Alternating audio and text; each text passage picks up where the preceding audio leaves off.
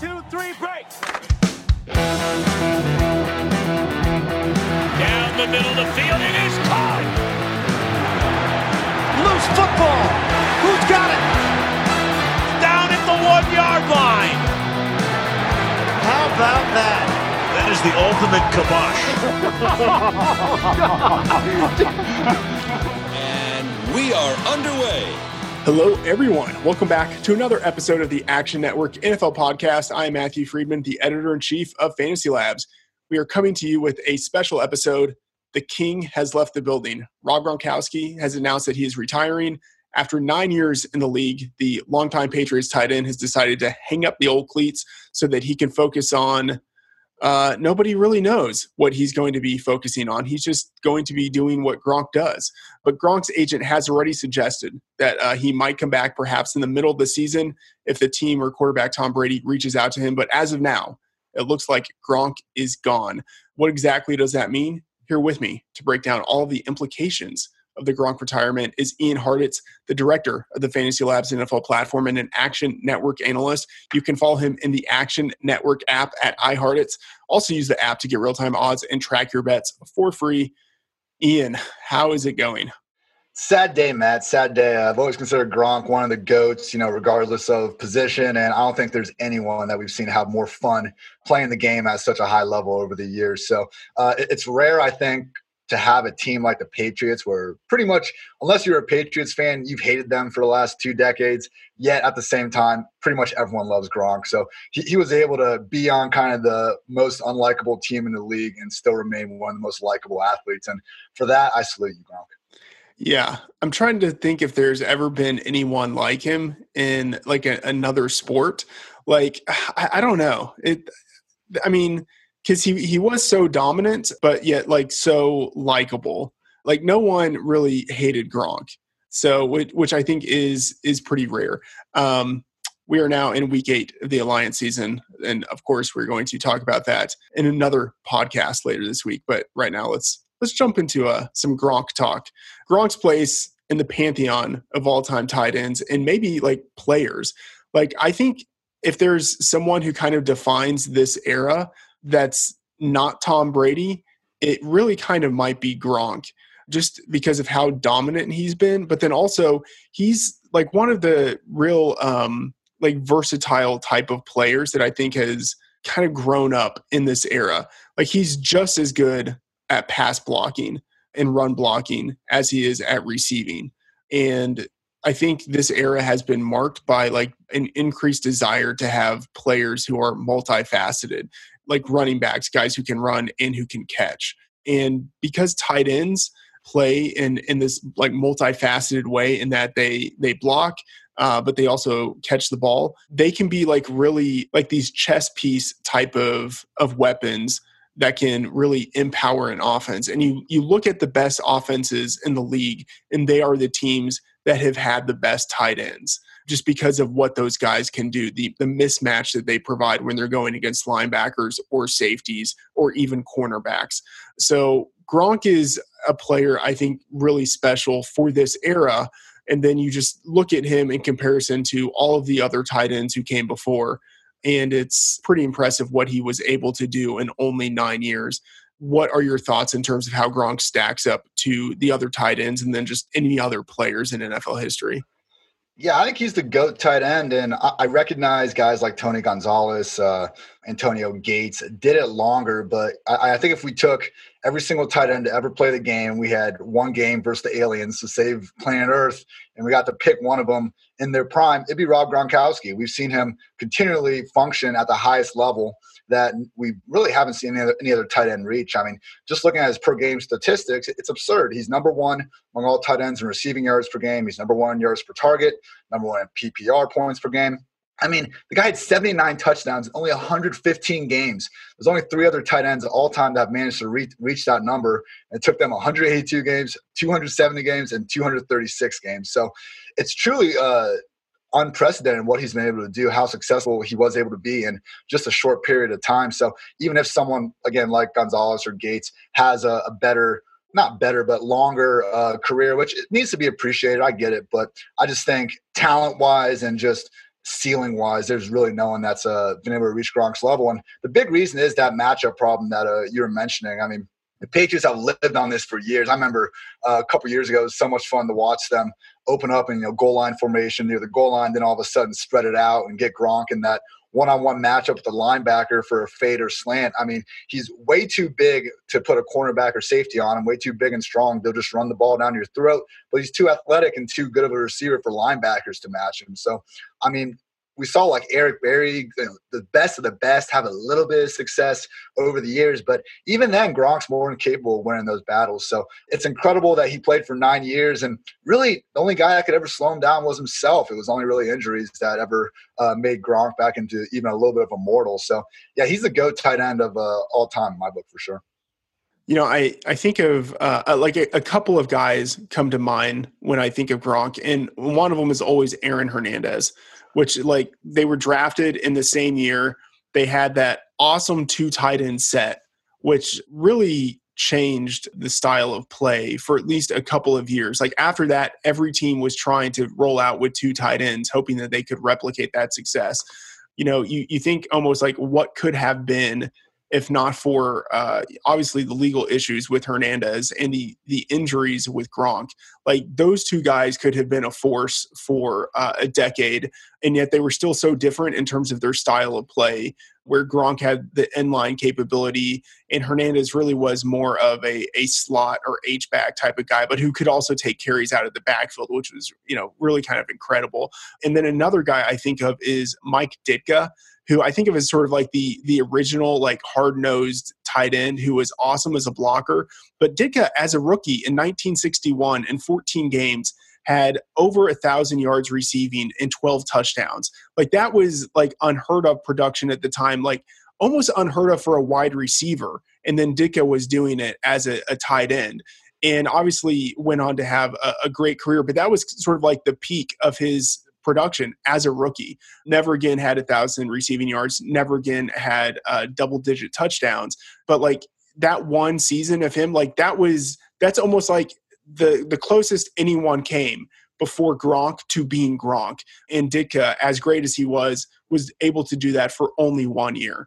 Gronk, I mean, even though he had his injuries, he was able to sustain for multiple seasons. So, uh, you know, pretty pretty impressive. And yeah, I agree. I don't think anyone has like at their position. I think Jerry Rice is the only guy who has been as dominant at his position as Gronk was at tight end.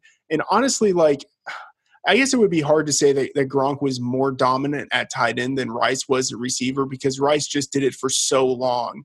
But you know, like each of those guys at their peak I, I don't know. I feel like Gronk was probably just as good at his position as Rice was at receiver. Yeah, I've never seen another tight end since I've started watching football have the ability to literally take over games. I mean, I, I always think about that uh, Broncos Patriots AFC Championship in 2015. You know, multiple fourth down conversions on the same last drive, uh, just uncoverable. Got put two guys on him, it just doesn't matter sometimes. Obviously, having Tom Brady throwing the ball helps, but look at the receivers that the Patriots surrounded Gronk with throughout his career. It's all underneath guys. I mean, all right, here's a list of Patriots receivers with over 100 catches since Gronk entered the league. Julian Edelman, Wes Welker, James White, Danny Amendola, Aaron Hernandez, Deion Branch, Brandon LaFell, Chris Hogan, and Shane Vereen. All those guys are underneath receivers that I don't think would be nearly as successful if they didn't have someone like Gronk routinely taking double coverage, routinely showing the ability to stretch the field. And really, Gronk has been the straw that's helped us stir this second uh, kind of dynasty of Patriots I put together over the last uh, decade. So it's, it's been incredible to see him take over games uh, throughout these years, both as a badass blocker, badass receiver. Gronk's the ultimate go to tight end, man. I, I, I don't have anything else to say with it. One more thing that is in the sort of like what could have been category. In 2010, when Gronk and Hernandez were drafted, you were still in this era of Randy Moss was with the, the team, Wes Welker was with the team. Moss was traded in the middle of the season.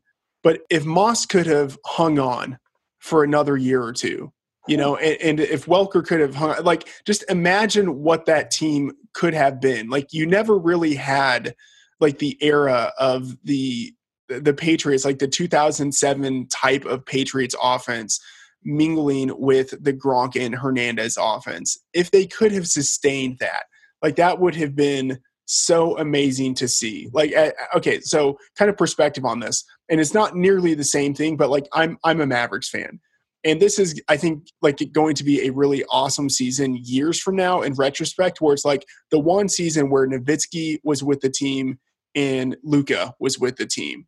Like that one year where they they played together and it was sort of like like a, a passing of the torch. I think it would have been cool with the Patriots if there had been some overlap of Moss still being a really great player with Welker there, and then seeing Hernandez and Gronk come into their own. Never got to see that, but it, that would have been cool. But uh, talking about the Patriots now, obviously Gronk hasn't been in 2018 what he was in the years prior, but he was still an important part of that offense. He still got targets when he was on the field. What do we expect of the Patriots now that Gronk is gone? Yeah, I mean, good points all around with the Moss uh, Gronk thing. We we never got we've never gotten a chance to see Gronk function as anything less than the Patriots' number one receiver. Which, uh, yeah, adding a true field stretcher that could have maybe helped open up those uh, intermediate areas of the field would have been great to see with him. But yeah, the big problem is uh, obviously, I mean, we see this a lot of quarterbacks. We were talking about with Eli, with and without OBJ, but Tom Brady, believe it or not, has been worse without his number one receiver over the years. I mean, since Gronk entered the league in 2010, Brady's averaged uh, 8.01 yards per attempt and a 66% completion rate. With Gronk on the field, you take Gronk off the field, and those numbers drop to 6.9 yards per attempt and just a 60% completion rate. So, again, I mean, I think the problem is I mean, Brady lives, has always lived on, you know, figuring out the defense pre-snap and then getting it to Edelman, James White, all these underneath guys, and they're able to make plays after the catch, get open, all that. You take away Gronk, the guy that's almost allowing those underneath receivers to function without uh, linebackers and safeties being able to jump their routes. Things get a lot uh, more tight. Things get a lot more difficult. So we've seen uh, Chris Raybon had a really good article about the different uh, splits from Edelman and James White with and without Gronk. And yeah, we've seen both guys average more points per reception uh, without Gronk in the fold. But a lot of that has just been enhanced target share, which you know, fantasy football, a lot of times that's all we care about. But I do think there's a real concern here with how the ceiling is going to be in this Patriots offense as long as they don't have a true number one wide receiver. Maybe Josh Gordon comes back. I don't know. Even then, uh, I don't think we saw quite the same specimen uh, last season as we saw in his uh, Cleveland prime. So yeah, one last thing from Raybon's article that we saw just the points per game. I mean, the Patriots averaged 30.7 points per game with Gronk since 2010 and only 26.8 points per game without. So I think even if we can more accurately uh, get some target share in James White, Julian Edelman, I'm sure we'll see more of a run first offense with Sony Michel. I think the overall ceiling and floor of the Patriots offense has decreased. Yeah, I agree with that. And as you mentioned, Raybon has an article at actionnetwork.com uh, and also Fantasy Labs. Uh, and you have a, a, piece there as well. Two fantastic pieces placing the uh, the Gronk retirement in a proper context. But yeah, I think bottom line is that the Patriots are going to miss Gronk. you know, last year he wasn't quite his youthful dominant self, but even as he's gotten older, he's never really had a problem performing, uh, getting up for the big game if you know what I mean, if the internet rumors are to be believed. Uh, if I had to bet, I would say that it's a rare occurrence for Gronk to experience erectile dysfunction. But uh, not all of us can be Gronk. You know, some guys, for one reason or another, aren't always able to uh, get it into the end zone and spike that ball with everything you've got. Uh, on top of that, studies show 70% of guys who experience ED don't get treated for it. Thankfully, Roman created an easy way to get checked out by a doctor and treated online. Roman is a one stop shop where licensed U.S. physicians can diagnose ED and ship medication right to your door. With Roman, there are no waiting rooms, awkward face to face conversations, or uncomfortable trips to the pharmacy. You can handle everything discreetly online. All you have to do is visit getroman.com slash NFLpod, fill out a brief medical onboarding, chat with a doctor, and get FDA approved ED meds delivered to your door in unmarked packaging. Guys, go online and get checked out by the doctor. Get into the end zone with Roman for a free online visit. Go to getroman.com slash NFLpod. That is getroman.com slash NFLpod for a free online visit. Getroman.com slash NFLpod. Okay, uh, Ian, I think I just transitioned into that, and you didn't even know I was doing the the ad read. Yeah, that was actually one of your best ones. Yeah, I thought you were about to go in on a Gronk statement, and before I knew it, we were talking about ED again. So yeah, you're you remain undefeated on uh, ad reads. Uh, hats off to you, Freedom. It's I actually feel this this mounting pressure with each each ad read where I I don't. It's like the 2007 Patriots. Like I don't I don't want to lose. I don't want the streak to be unbroken. So anyway. I, am pretty sure over half of our positive feedback on these pods has been your ad reads. So please keep it up. yeah. Basically, uh, we should just have an entire pod of. That's what we're moving towards. Yeah. Uh, all right. Let's let's look at this from something of a fantasy perspective. And so we we talked about what the implications might be in terms of fantasy and production for the Patriots, but in terms of the tight end position, the tight end landscape, obviously Gronk last year entered the season as a presumed top three tight end, didn't live up to that draft position. And now there's another top three Kelce, Ertz, and Kittle. But people, I think, were still kind of thinking, well, maybe Gronk could have something of a, I don't know, like a, a, bounce back campaign, even if he's not like, you know, the number one tight end. I think some people were drafting Gronk, you know, as the seventh, eighth guy off the board, thinking that he still had some top three upside. And and now that option is no longer available. Um, what do you think of the tight end landscape without Gronk? I think it's more imperative than ever to try to get one one of Kelce, Ertz, and Kittle because those are now the only tight ends we have in the league that are locked in as top two options in their offense. I mean, we saw Kelce and I believe all three of those guys actually did lead their offense in uh, targets last year. Not a guarantee that'll happen again, but either way, I mean, they're the closest things we have to a guaranteed triple digit target share. So I really think, especially in season long, I mean, just getting one of these really good tight ends is just so essential. And I don't think, I still think we're living in a kind of five year ago land where we think of tight ends as more burly blockers and just less as receivers. And look at, I mean, these top three guys, again, they spend over half their uh, snaps like in the slot or out wide anyway. Yeah. So they're more or less wide receivers. They get the target shares of wide receivers, and their production usually matches that of receivers. So being able to uh, lock in one of those guys, it's going to cost you a higher pick, but I just think it really helps uh, separate your lineup from uh, these other people that are going to be forced to uh, draft one later in the draft because after after these guys we got right now in ADP it goes Eric Ebron, OJ Howard, Hunter Henry, Evan Engram, Dave Njoku, Delanie Walker, and then Vance McDonald to round out the top 10. Among that group, I mean, I'm all here for a Hunter Henry uh, bounce back year. If he's healthy, I think he could uh, slide in as a number two option in that Chargers offense. Evan Engram obviously had some opportunity open up without OBJ. Same thing can be said for Vance McDonald, but just a lot more questions with all these guys. And even if there's a, they have that ability to make some plays, uh, the targets are nowhere near as secure as those top three options. So uh, the only other notable guy I want to bring up is Chris Herndon from the Jets because I think we saw some really good things from him as a rookie. And I think that is a situation where it wouldn't be shocking if he does emerge as a number two receiver, considering uh, Darnold's knack for kind of checking it down and targeting uh, his slot and tight end. Uh, came across an interesting stat during my, you know, just random March NFL research. But we've had 14 rookie tight ends average at least eight yards per target since 2000. Listen to this list. OJ Howard, Doug Jolley, he's the only mediocre one. Antonio Gates, Gronk, Hunter Henry, Heath Miller, Aaron Hernandez, Jordan Reed, Zach Ertz, George Kittle, Dallas Clark, Jimmy Graham, Alge Crumpler, and then Chris Herndon. Also, Mark Andrews for the Ravens. That's a little bit of a different situation. But Chris Herndon has really flashed the ability to operate at a high level, and he did it as a rookie. And I'm really looking forward to what he can do next year with potentially even more target share.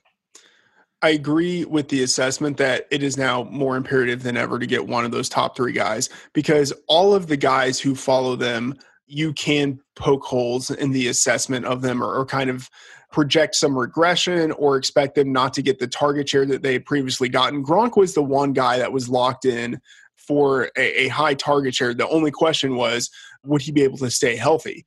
But, you know, Eric Ebron, his production was fueled primarily by touchdowns. That can be very fluky with the addition of Devin Funchess there. He could get fewer touchdowns next year. OJ Howard, uh, someone who is intriguing, but coming off of an injury and now paired with an offensive play caller who's never really made strong use of the tight end position. Hunter Henry coming back from injury, Evan Engram. You think that he would get some enhanced action now that uh, Odell Beckham Jr. is gone, but the team did just sign Golden Tate. Uh, and so you would expect some of those targets now to go towards Tate. Njoku didn't really develop much of a connection with Baker Mayfield last year. Now Odell Beckham is there. Uh, so there would be questions as to how many targets he's going to get. Delanie Walker is old, returning from injury. Vance McDonald, and now it's like we're on like the 11th, 12th guy on this list. you know, so like all of these guys after the top three, like there are legitimate concerns about them. So it, it is interesting. Gronk was kind of the one guy in that group that you you could project a lot of usage for. So yeah, I, I think it definitely changes the landscape. So for the NFL draft, thoughts on what Gronk's retirement might mean for the Patriots in terms of the 2019 NFL draft. So I have always had, like in my earliest iteration of the draft, for the the mock of round one, I've always had the Patriots taking a tight end at number 32. And I think that becomes almost even more crucial now for the team. Although you never know what they're going to do. It's Bill Belichick. I doubt that they trade up because so there are three tight ends I think are worthy of a first round selection. And TJ Hockenson and Noah Fant are the two real obvious ones from Iowa. And then the third one, I think, is Irv Smith Jr. from Alabama, who has good athleticism, uh, is only 21 years old.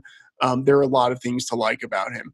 Hockenson and Fant are almost certainly going to go before pick number 32. Like, I think both of those guys have pretty good shots of going in the top 20. You never know how it works, uh, whether a, a, team needs a tight end, but they maybe need something else more. So maybe they pass on the position. But both of those guys have a lot of potential. And I would say certainly by pick 32, they will be gone.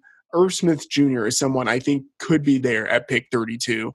The Patriots haven't historically traded up in the first round to go get a guy, but maybe if they really feel it's a position of need and they like Hockenson or Fant enough, uh, they have the draft capital to be able to move up if they want to do it. So that is something that they might do. But yeah, I think it, it really means that early in the draft, they will probably look for tight ends.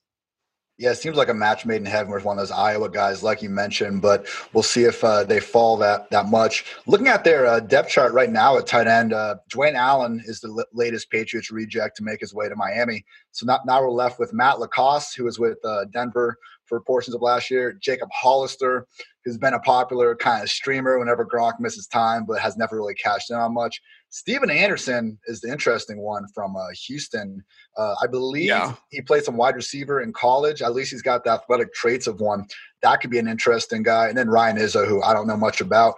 But obviously, the Patriots have had uh, one, some of the more successful fantasy tight ends uh, over the last nine years. But I think that's been more because of Gronk and Hernandez's uh, individual talent and less of any kind of scheme thing. And we've seen the Patriots consistently switch their scheme to match their talent. So uh, even if they get one of these uh, high first round tight ends, I don't see them being much of a fantasy factor early on. Yeah. The one thing that gives me maybe some hope is I'm I'm going to need to kind of think about this a little bit more. But Benjamin Watson, I believe, was a uh, a first round pick by the Patriots like in 2014. So, sorry, sorry, sorry, 2004.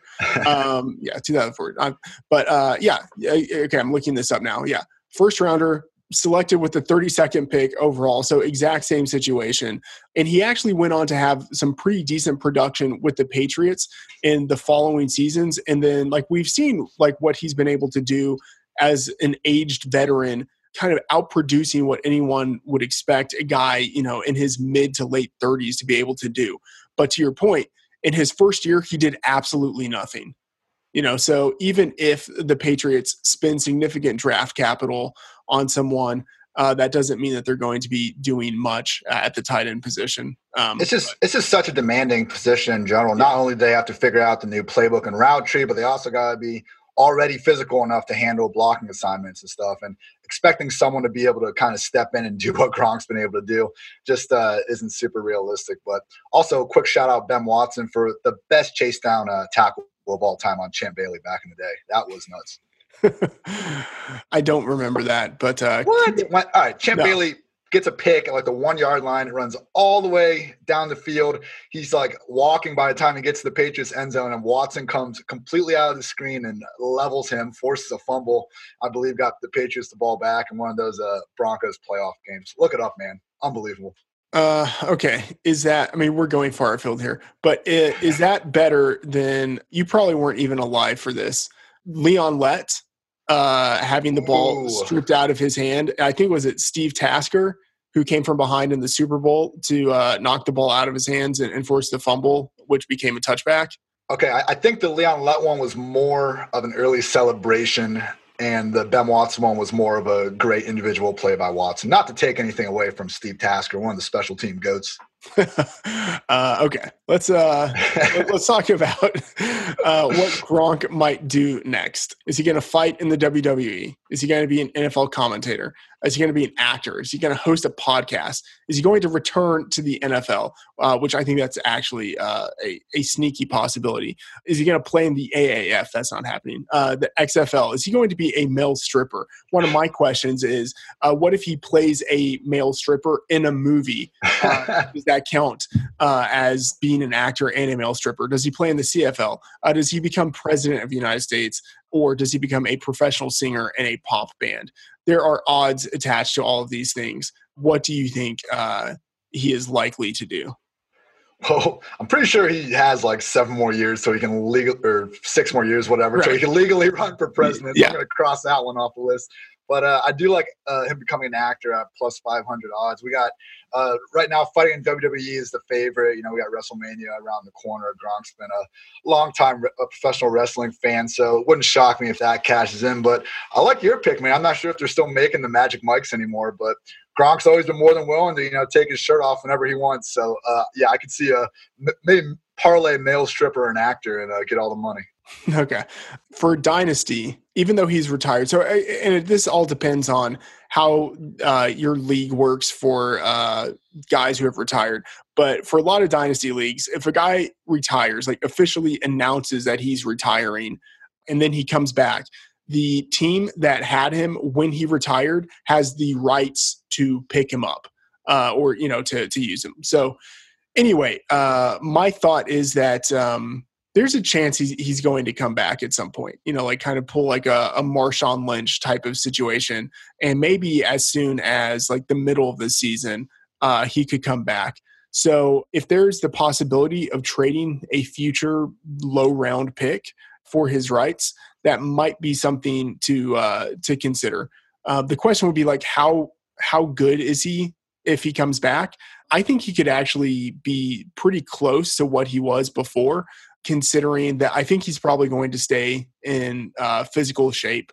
His body, I think, would probably benefit from not, you know, being hit for you know months at a time. So that's something I would actually think about. Uh, just you know, it obviously has to be the right price, and then I think also you maybe have to have a need at the, the tight end position. Actually, I don't know if that last part's quite as important, but that's something that people might want to think about. Uh, do you have any thoughts on that? Yeah, at the very least, I mean, if you're able to get a future, I mean, like I said, trade a future low round pick for him. If he does come back, I'm assuming you could then flip him again for a higher pick and kind of make your money back in that way if you if you're already set at the tight end position. But yeah, I don't see a scenario where if he does return that he wouldn't immediately step back in as at a minimal, you know, the number two option in the offense behind Edelman, maybe behind White if his uh, snap shares aren't super high to begin with. But I think it makes sense if he returns uh, later in the season. I mean, at this point, Gronk doesn't need to be out there for training camp. He knows what he's doing there. And I think he's so used to making playoff runs that he's probably thinking, all right, well, why not come back in week eight and play my uh, 10 game season at that point, actually, when they start to uh, need me? Because we see the Patriots take weeks one through four off pretty much every year uh, anyway. You know, we all start freaking out after their two and two or three and one start and wonder if this is the year. Uh, so maybe Gronk's just, you know, I, I wouldn't be shocked if we hear the Gronk rumor start circulating around week five that he's getting back in shape. And then, yeah, you know, maybe one, one week warm up. But again, if he returns, we know, and we still saw him make the biggest play in the Super Bowl down the sideline, made some big catches against the Chiefs. I think he wasn't his usual dominant self uh, last season, but he was still a useful fantasy contributor at times and still was able to win one-on-one matchups. So, yeah, I think if he gets back out there, uh, there's reason to believe he can still uh, be a big-time fantasy contributor. Yeah, thinking about this a little bit more, going off of what you said with um, the Patriots always take weeks one through four off. It's not so much that I think they they take those weeks off, and I don't think you meant that, I. But like they they experiment quite a bit sure, in, sure. in those weeks, and so like the production that you see on the field, like what you see isn't really representative of what they will be doing later in the season. But so many people act as if it is. It's I think it's um, it's pretty likely the Patriots start out two and two you know? And then I think people will be freaking out because there's no Gronk. You know, you have this team that looks like they're struggling. I think that would be the time to uh, to invest in their futures for people who wanted to do that. And then you have like the added upside of Gronk potentially coming back in the middle of the season. And I think at that point, people aren't really going to be factoring that in. They're just going to be freaking out that the Patriots don't look like the Patriots anymore.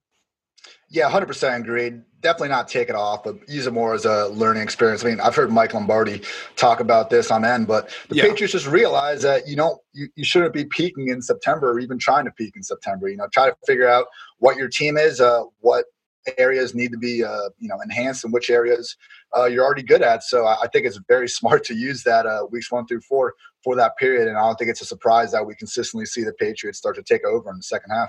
All right, so Ian, uh, we have the Alliance podcast coming up uh, later this week. What are you working on right now? I'm assuming just grinding Alliance film and and uh, looking at all those stats. You got it, man. Was uh, grinding some film earlier today. I'll have the DFS fanball breakdown out probably sometime tomorrow. Ultimate AAF guide on Thursday, as always. And yes, we will be having another pod with all your AAF info your heart could ever desire. And I'm sure we're going to talk about uh, Johnny Manziel on that pod. That's a little Yeah, bit of a little bit of a tease, a little bit of a cliffhanging tease there. Brandon Silvers, if you're listening to this, man, what the hell? I've been waiting years to cheer for Johnny Manziel, and all of a sudden, something named Brandon Silvers is keeping him on the bench. So I, I'm tilted, man, but it's all right. Johnny football, talent's going to win out. Comeback season, let's go. All right, we're going to talk about AAF on the future pod. For this episode, that is going to do it. For the Action Network NFL podcast, please rate and review the show on iTunes. Subscribe, unsubscribe, and resubscribe. For Ian, I am Matthew Freedman, Matthew Oracle. See you again next episode.